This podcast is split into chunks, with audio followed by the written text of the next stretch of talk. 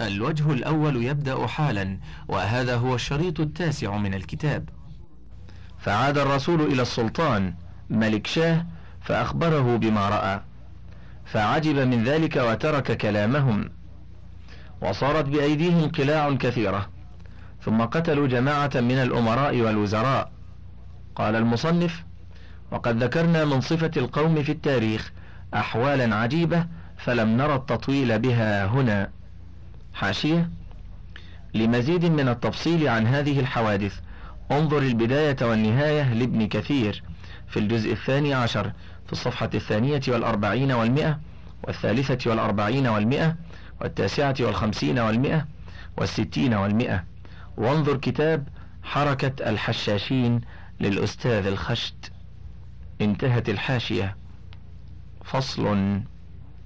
وكم من زنديق في قلبه حقد على الإسلام. خرج فبالغ واجتهد فزخرف دعاوى يلقى بها من يصحبه. وكان غور مقصده في الاعتقاد الانسلال من ربقة الدين. وفي العمل نيل الملذات واستباحة المحظورات.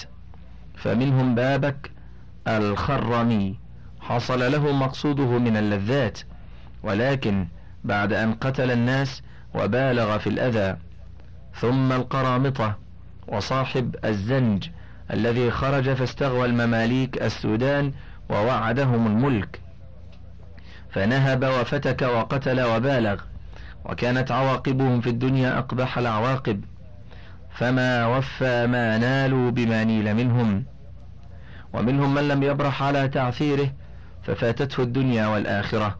مثل ابن الراوندي والمعري وعن أبي القاسم علي ابن المحسن التنوخي عن أبيه قال كان ابن الراوندي ملازم الرافضة وأهل الإلحاد فإذا عوتب قال إنما أريد أن أعرف مذاهبهم ثم كاشف وناظر قال المصنف من تأمل حال ابن الراوندي وجده من كبار الملحدة صنف كتابا سماه الدامغ زعم أنه يدمغ به هذه الشريعة فسبحان من دمغه فأخذه وهو في شرخ الشباب. وكان يعترض على القرآن ويدعي عليه التناقض وعدم الفصاحة وهو يعلم أن فصحاء العرب تحيرت عند سماعه فكيف بالألكن؟ حاشية الألكن العيي ثقيل اللسان. انتهت الحاشية. وأما أبو العلاء المعري فأشعاره ظاهرة الإلحاد. حاشية؟ لا يجب على القارئ أن يسلم بكلام المؤلف كله فما يطرحه إنما يمثل وجهة نظره هو فقط. أما وجهة النظر الأخرى فإنني أحيل القارئ إلى كتابين. الأول أباطيل وأسمار للأستاذ محمود محمد شاكر. والثاني قصة الإيمان بين الفلسفة والعلم والقرآن للشيخ نديم الجسر في الصفحة السابعة الحادية عشرة والمئة إلى السابعة عشرة بعد المئة. انتهت الحاشية. و وأما أبو العلاء المعري فأشعاره ظاهرة الإلحاد وكان يبالغ في عداوة الأنبياء ولم يزل متخبطا في تعثيره خائفا من القتل إلى أن مات بخسرانه. وما خلا زمان من خلف للفريقين إلا أن جمرة المنبسطين قد خبت بحمد الله فليس إلا باطني مستتر ومتفلسف متكاتم هو أعثر الناس وأخسأهم قدرا. وأردأهم عيشا وقد شرحنا أحوال جماعة من الفريقين في التاريخ فلم نرى التطويل بذلك والله الموفق. الباب السادس.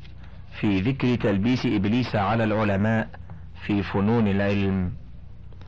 قال المصنف اعلم أن إبليس يدخل على الناس في التلبيس من طرق منها ظاهر الأمر ولكن يغلب الإنسان في إيثار هواه فيغمض على علم يذلله. ومنها غامض وهو الذي يخفى على كثير من العلماء. ونحن نشير إلى فنون من تلبيسه. يستدل بمذكورها على مغفلها إذ حصر الطرق يطول والله العاصم. ذكر تلبيسه على القراء. فمن ذلك أن أحدهم يشتغل بالقراءات الشاذة وتحصيلها فيفني أكثر عمره في جمعها وتصنيفها والإقراء بها. ويشغله ذلك عن معرفة الفرائض والواجبات. حاشية. قال العلامة تاج الدين السبكي والصحيح أن الشاذ ما وراء العشر ولا تجوز القراءة في الصلاة ولا غيرها بالقراءات الشاذة لأنها ليست قرآنا لأن القرآن لا يثبت إلا بالتواتر وأما الشاذ فليست متواترة. والعشر في القراءات لنافع. وقد روى عنه قالون وورش وابن كثير وروى عنه البزي وقنبل ثم أبو عمرو ثم ابن عامر ثم عاصم وأخذ عنه شعبة وحفص ثم حمزة وأخذ عنه خلف وخلاد ثم الكسائي وهم السبعة ثم أبو جعفر وتاسعهم يعقوب والعاشر البزار رحمهم الله. انظر شرح طيبة النشر في القراءات العشر مجمع البحوث الإسلامية. انتهت الحاشية. فيفني أكثر عمره في جمعها وتصنيفها والإقراء بها. حاشية؟ الإقراء القراءة بالأربع الشواذ. وفي نسخة أخرى وربما حمله حب التصدر حتى اجترأ بعين الجهل على أن يجيب في فتوى بما يقع له وإن لم يجز في مذهبه. انتهت الحاشية. ويشغله ذلك عن معرفة الفرائض والواجبات فربما رأيت إمام مسجد يتصدى للإقراء ولا يعرف ما يفسد الصلاة. وربما حمله حب التصدر حتى لا يرى بعين الجهل على أن يجلس بين يدي العلماء ويأخذ عنهم العلم. ولو تفكروا لعلموا أن المراد حفظ القرآن وتقويم ألفاظه ثم فهمه ثم العمل به ثم الإقبال على ما يصلح النفس ويطهر أخلاقها. ثم التشاغل بالمهم من علوم الشرع. ومن الغبن الفاحش تضييع الزمان فيما غيره أهم. قال الحسن البصري أنزل القرآن ليعمل به. فاتخذ الناس تلاوته عملا. يعني أنهم اقتصروا على التلاوة وتركوا العمل به. ومن ذلك أن أحدهم يقرأ في محرابه بالشاذ ويترك المتواتر المشهور. والصحيح عند العلماء أن الصلاة لا تصح بهذا الشاذ. وإنما مقصود هذا إظهار الغريب لاستجلاب مدح الناس وإقبالهم عليه وعنده أنه متشاغل بالقرآن. ومنهم من يجمع القراءات فيقول ملك مالك ملاك. وهذا لا يجوز لأنه إخراج للقرآن عن نظمه. حاشية مالك مالك في قوله تعالى مالك يوم الدين. قراءتان متواترتان من القراءات السبع. قرأ عاصم والكسائي مالك يوم الدين بألف وقرأ الباقون ملك يوم الدين بغير ألف. انظر السبعة في القراءات لابن مجاهد في الصفحة الرابعة بعد المئة. أما ملاك فلم أجدها لا في القراءات السبع ولا العشر ويبدو أنها من القراءات الشاذة وانتهت الحاشية. وهذا لا يجوز لأنه إخراج للقرآن عن نظمه. ومنهم من يجمع السجدات والتهليلات والتكبيرات وذلك مكروه. وقد صاروا يوقدون النيران الكثيرة للختمة فيجمعون بين تضييع المال والتشبه بالمجوس والتسبب إلى اجتماع النساء والرجال بالليل للفساد. ويريهم إبليس أن في هذا إعزازا للإسلام وهذا تلبيس عظيم لأن إعزاز الشرع باستعمال المشروع. ومن ذلك أن منهم من يتسامح بادعاء القراءة على من لم يقرأ عليه وربما كانت له إجازة منه. فقال أخبرنا تدليسا وهو يرى أن الأمر في ذلك قريب لكونه يروي القراءات ويراها فعل خير وينسى أن هذا كذب يلزمه إثم الكذابين. ومن ذلك أن المقرئ المجيد يأخذ على اثنين وثلاثة ويتحدث مع من يدخل عليه والقلب لا يطيق جمع هذه الأشياء ثم يكتب خطه بأنه قد قرأ على فلان بقراءة فلان. وقد كان بعض المحققين يقول ينبغي أن يجتمع اثنان أو ثلاثة ويأخذوا على واحد. ومن ذلك أن أقواما من القراء يتبارون بكثرة القراءة.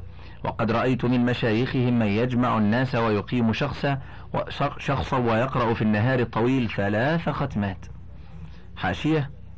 لا العقل ولا النقل يبيحان قراءة القرآن ثلاث مرات في نهار واحد. فالعقل يقول إننا لو أجرينا عملية حسابية بسيطة لساعات النهار لاستحال ذلك. أما النقل فهو ما ثبت أن أقل مدة لقراءة القرآن هي ثلاثة أيام لقول الرسول صلى الله عليه وسلم لم يفقه من قرأ القرآن في أقل من ثلاث. انتهت الحاشية. فإن قصر عيب وإن أتم مدح وتجتمع العوام لذلك ويحسنونه كما يفعلون في حق سعاه ويريهم إبليس أن في كثرة التلاوة ثوابا. وهذا من تلبيسه لأن القراءة, القراءة ينبغي أن تكون لله تعالى لا للتحسين بها. وينبغي أن تكون على تمهل قال عز وجل لتقرأه على الناس على مكث. الإسراء السادسة والمئة. وقال عز وجل ورتل القرآن ترتيلا المزمل الرابعة ومن ذلك أن جماعة من القراء أحدثوا قراءة الألحان وقد كانت إلى حد قريب. وعلى ذلك فقد كرهها أحمد بن حنبل وغيره ولم يكرهها الشافعي عن الربيع بن سليمان. قال قال الشافعي أما استماع الحداء ونشيد الأعراب فلا بأس به ولا بأس بقراءة الألحان وتحسين الصوت. حاشية. الحداء الغناء للإبل والحادي الذي يسوق الإبل للغناء. انتهت الحاشية. قال المصنف إنما أشار الشافعي إلى ما كان في زمانه وكانوا يلحنون يسيرا. فأما اليوم فقد صيروا ذلك على قانون الأغاني وكلما قرب ذلك من مشابهة الغناء زادت كراهته.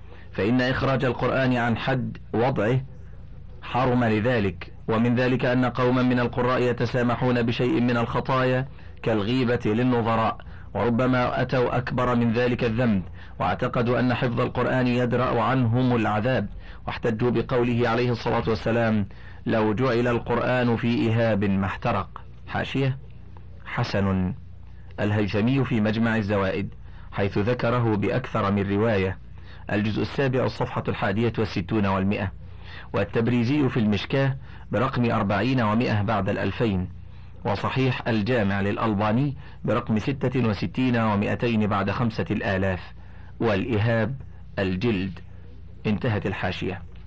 وذلك من تلبيس إبليس عليهم لأن عذاب من يعلم أكثر من عذاب من لا يعلم إذ زيادة العلم تقوي الحجة. وكون القارئ لم يحترم ما يحفظ ذنب آخر. قال الله عز وجل أفمن يعلم أن ما أنزل إليك من ربك الحق كمن هو أعمى؟ الرعد التاسعة عشرة. وقال في أزواج رسول الله صلى الله عليه وسلم من يأت منكن بفاحشة مبينة يضاعف لها العذاب ضعفين. الأحزاب الثلاثون. وعن معروف الكرخي قال قال بكر ابن خنيس حاشية. أبو محفوظ ابن فيروز الكرخي من أعلام المتصوفين والزهاد ببغداد. تبرك به الناس لاشتهاره بالصلاح حتى الإمام أحمد كان يختلف إليه. توفي سنة 200 للهجرة انظر طبقات الصوفية بين الصفحة الثالثة والثمانين إلى التسعين. أما بكر بن خنيس فهو كوفي عابد سكن بغداد صدوق له أغلاط. أفرط فيه ابن حبان. من السابعة. التقريب الجزء الأول صفحة الخامسة والمئة وانتهت الحاشية. قال بكر بن خنيس إن في جهنم لواديا تتعوذ جهنم من ذلك الوادي كل يوم سبع مرات. وإن في الوادي لجب يتعوذ الوادي وجهنم من ذلك الجب كل يوم سبع مرات. وإن في الجب لحية. يتعوذ الجب والوادي وجهنم من تلك الحية كل يوم سبع مرات. يبدأ بفسقة حملة القرآن فيقولون أي ربي. يبدأ بنا قبل عبدة الأوثان فقيل لهم ليس من يعلم كمن لا يعلم. قال المصنف فلنقتصر على هذا الأنموذج فيما يتعلق بالقراء. ذكر تلبيس إبليس على أصحاب الحديث. من ذلك أن قوما استغرقوا أعمارهم في سماع الحديث والرحلة فيه وجمع الطرق الكثيرة وطلب الأسانيد العالية والمتون الغريبة وهؤلاء على قسمين. حاشية الإسناد العالي هو ما قل رجاله بمقارنته بسند آخر. مفاتيح علوم الحديث للأستاذ الخشت في الصفحة السابعة عشرة بعد المئة. انتهت الحاشية. وهؤلاء على قسمين قسم قصدوا حفظ الشرع بمعرفة صحيح الحديث من سقيمه وهم مشكورون على هذا القصد إلا أن إبليس يلبس عليهم بأن يشغلهم بهذا عما هو فرض عين من معرفة ما يجب عليهم والاجتهاد في أداء اللازم والتفقه في الحديث. فإن قال قائل فقد فعل هذا خلق كثير من السلف كيحيى بن معين وابن المديني والبخاري ومسلم فالجواب إن أولئك جمعوا بين معرفة المهم من أمور الدين والفقه فيه وبين ما طلبوا من الحديث وأعانهم على ذلك قصر الإسناد وقلة الحديث فاتسع, فاتسع زمانهم للأمرين. فأما في هذا الزمان فإن طرق الحديث طالت والتصانيف فيه اتسعت وما في هذا الكتاب من تلك الكتب. وإنما الطرق تختلف فقل أن يمكن أحد أن يجمع بين الأمرين. فترى المحدث يكتب ويسمع خمسين سنة ويجمع الكتب ولا يدري ما فيها. ولو وقعت له حادثة في صلاته لافتقر إلى بعض أحداث المتفقهة الذين يترددون إليه لسماع الحديث منه. وبهؤلاء تمكن الطاعنون على المحدثين فقالوا زوامل أسفار لا يدرون ما معهم. حاشية. زوامل أسفار زوامل جمع زامل وزاملة. وهو ما يحمل عليه من الإبل وغيرها وتسند إلى العقلاء فيقال هو زاملة من زوامل القلم والدواة على, التشب على التشبيه في التحمل أو عدم الدراية. انتهت الحاشية. فإن أفلح أحدهم ونظر في حديثه فربما عمل بحديث منسوخ وربما فهم من الحديث ما يفهم العامي الجاهل وعمل بذلك. وليس بالمراد من الحديث كما روينا أن بعض المحدثين روى عن رسول الله صلى الله عليه وسلم أنه نهى أن يسقي الرجل ماءه زرع غيره. حاشية؟ حسن. أبو داود في النكاح. باب في وطء السبايا برقم ثمانية وخمسين ومائة بعد الألفين. والترمذي في النكاح باب ما جاء في الرجل يشتري الجارية وهي حامل برقم واحد وثلاثين ومائة بعد الألف. وأحمد في المسند في الجزء الرابع الصفحة الثامنة بعد المئة والتاسعة بعد المئة. وصحيح الجامع برقم سبعة وخمسمائة بعد ستة الآلاف وبرقم أربعة وخمسين وستمائة بعد سبعة الآلاف وانتهت الحاشية. فقال جماعة ممن حضر قد كنا إذا فضل عنا ماء في بساتيننا سرحناه إلى جيراننا ونحن نستغفر الله. فما فهم القارئ ولا السامع ولا شعر أن المراد وطء الحبال من السبايا. قال الخطابي وكان بعض مشايخنا يروي الحديث أن النبي صلى الله عليه وسلم نهى عن الحلق قبل الصلاة يوم الجمعة بإسكان اللام. حاشية. حسن أبو داود في الصلاة. باب التحلق يوم الجمعة قبل الصلاة برقم تسعة وسبعين وألف. والترمذي في الصلاة باب كراهية البيع والشراء برقم اثنين وعشرين وثلاثمائة والنسائي في المساجد باب النهي عن البيع برقم اثني عشرة وسبعمائة وأربعة آلاف وأحمد في المسند في الجزء الثاني صفحة التاسعة والسبعين والمئة وانتهت الحاشية. قال وأخبرني أنه بقي أربعين سنة لا يحلق رأسه قبل الصلاة. قال فقلت له إنما هو الحلق جمع حلقة وإنما كره الاجتماع قبل الصلاة للعلم والمذاكرة وأمر أن يشتغل بالصلاة وينصت للخطبة. فقال قد فرجت علي وكان من الصالحين. حاشية. انظر إصلاح غلط المحدثين للخطابي باب حكم النهي عن الحلق يوم الجمعة برقم ثمانية عشرة طبعة مكتبة القرآن بتحقيق الأستاذ مجد السيد إبراهيم وانتهت الحاشية. وقد كان ابن صاعد كبير القدر في المحدثين لكنه لما قلت مخالطته للفقهاء كان لا يفهم جواب فتوى حتى إنه نقل عن أبي بكر الأبهري الفقيه قال كنت عند يحيى بن محمد بن صاعد فجاءته امرأة فقالت حاشية أبو محمد مولى أبي جعفر المنصور رحل في طلب الحديث وكتب وسمع وحفظ وكان من كبار الحفاظ وشيوخ الرواية. وكتب عنه جماعة من الأكابر وله تصانيف تدل على حفظه وفقهه وفهمه توفي بالكوفة سنة ثمانية عشرة وثلاثمائة. البداية والنهاية الجزء الحادي عشر الصفحة السادسة والستون بعد المئة وانتهت الحاشية. فجاءته امرأة فقالت أيها الشيخ ما تقول في بئر سقطت فيه دجاجة فماتت؟ فهل الماء طاهر أو نجس؟ فقال يحيى ويحك كيف سقطت الدجاجة في البئر؟ قالت لم تكن البئر مغطاة. فقال يحيى ألا غطيتها حتى لا يقع فيها شيء؟ قال الأبهري فقلت يا هذه إن كان الماء تغير فهو نجس وإلا فهو طاهر. قال المصنف وكان ابن شاهين قد صنف في الحديث مصنفات كثيرة أقلها جزء وأكثرها التفسير. حاشية؟ الشيخ الصدوق الحافظ العلم المحدث المؤرخ الواعظ المفسر. شيخ العراق ومحدثها أبو حفص عمر بن أحمد بن عثمان البغدادي المعروف بابن شاهين. ولد سنة سبع وتسعين ومائتين رحل في طلب العلم بعد الثلاثين على عادة العلماء. له تصانيف كثيرة. منها تاريخ أسماء الثقات. ناسخ الحديث ومنسوخه. الأحاديث الأفراد إلى آخره. توفي سنة خمس وثمانين وثلاثمائة. سير أعلام النبلاء الجزء السادس عشر صفحة الرابعة والثلاثون والأربعمائة وانتهت الحاشية.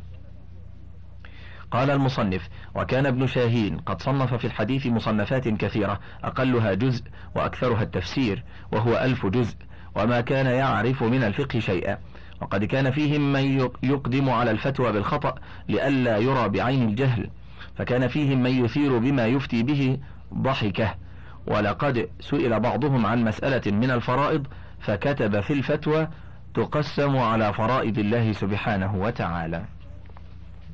وعن إبراهيم الحربي قال بلغني أن امرأة جاءت إلى علي بن داود وهو يحدث وبين يديه مقدار ألف نفس فقالت له حلفت بصدقة إزاري فقال لها بكم اشتريته؟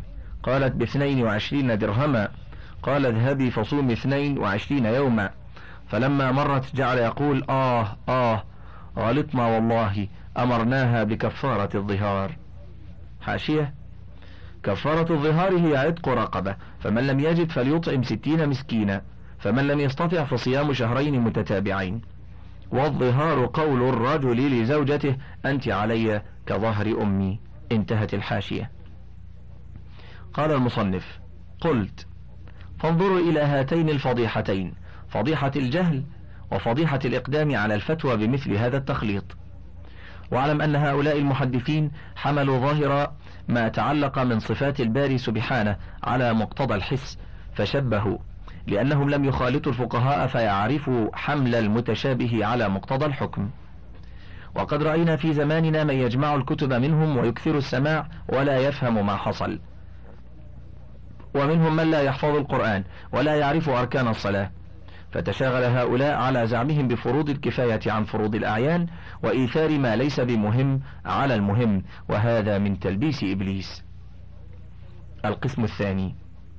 قوم أكثروا سماع الحديث ولم يكن مقصودهم صحيحا ولا أرادوا معرفة الصحيح من غيره بجمع الطرق. وإنما كان مرادهم العوالي والغرائب فطافوا البلدان ليقول أحدهم لقيت فلانا ولي من الأسانيد ما ليس لغيري وعندي أحاديث ليست عند غيري وقد كان دخل إلينا إلى بغداد بعض طلبة الحديث وكان يأخذ الشيخ فيقعده في الرقة وهي اسم بستان على شاطئ دجلة. حاشية؟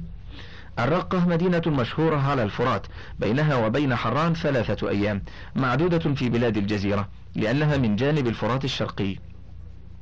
والرقة أيضا البستان المقابل للتاج من دار الخلافة ببغداد وهي بالجانب الغربي. معجب البلدان الجزء الثالث الصفحة التاسعة والخمسون. والصفحة الستون انتهت الحاشية. فيقرأ عليه ويقول في مجموعاته حدثني فلان وفلان بالرقة ويوهم الناس أنها البلدة التي بناحية الشام ليظنوا أنه قد تعب في الأسفار لطلب الحديث.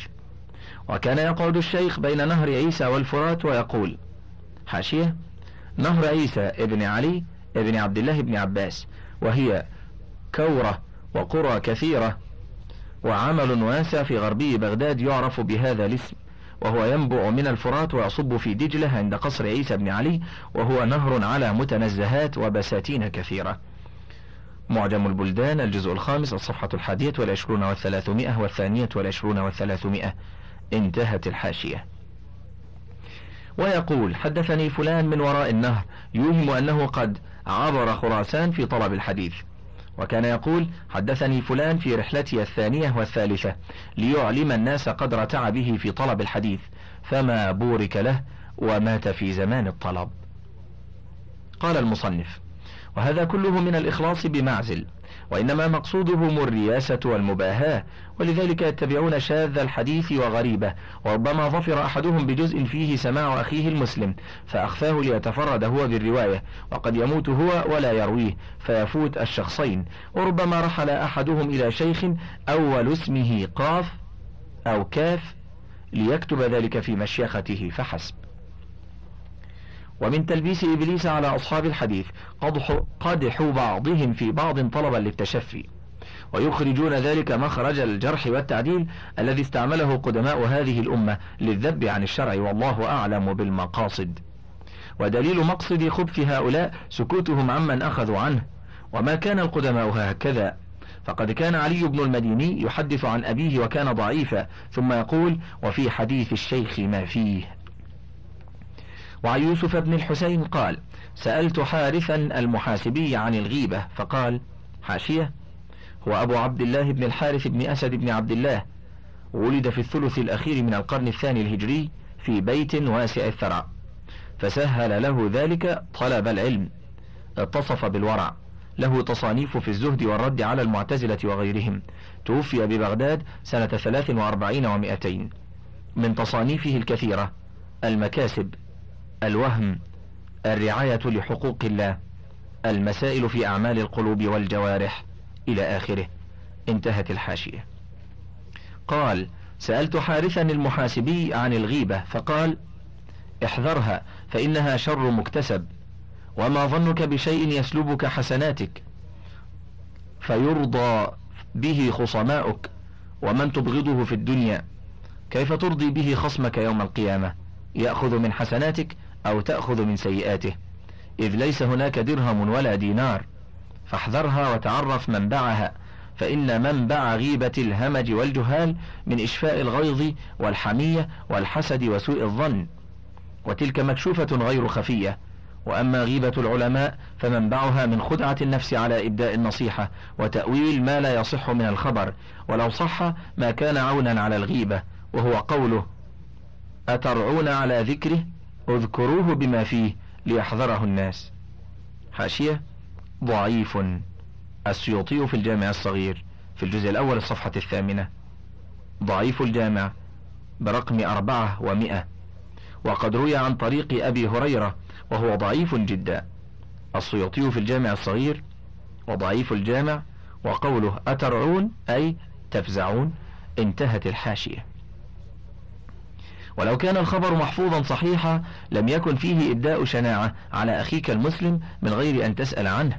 وإنما إذا جاءك مسترشد فقال أريد أن أزوج كريمتي من فلان فعرفت منه بدعة أو أنه غير مأمون على حرم المسلمين. صرفته عنه بأحسن صرف. أو يجيئك رجل آخر فيقول لك أريد أن أودع مالي فلانا وليس ذلك الرجل موضعا للأمانة فتصرفه عنه بأحسن الوجوه. أو يقول لك رجل أريد أن أصلي خلف فلان أو أجعله إمامي في علم فتصرفه عنه بأحسن الوجوه ولا تشفي غيظك من غيبته. انتهى الوجه الأول. فضلا اقلب الشريط.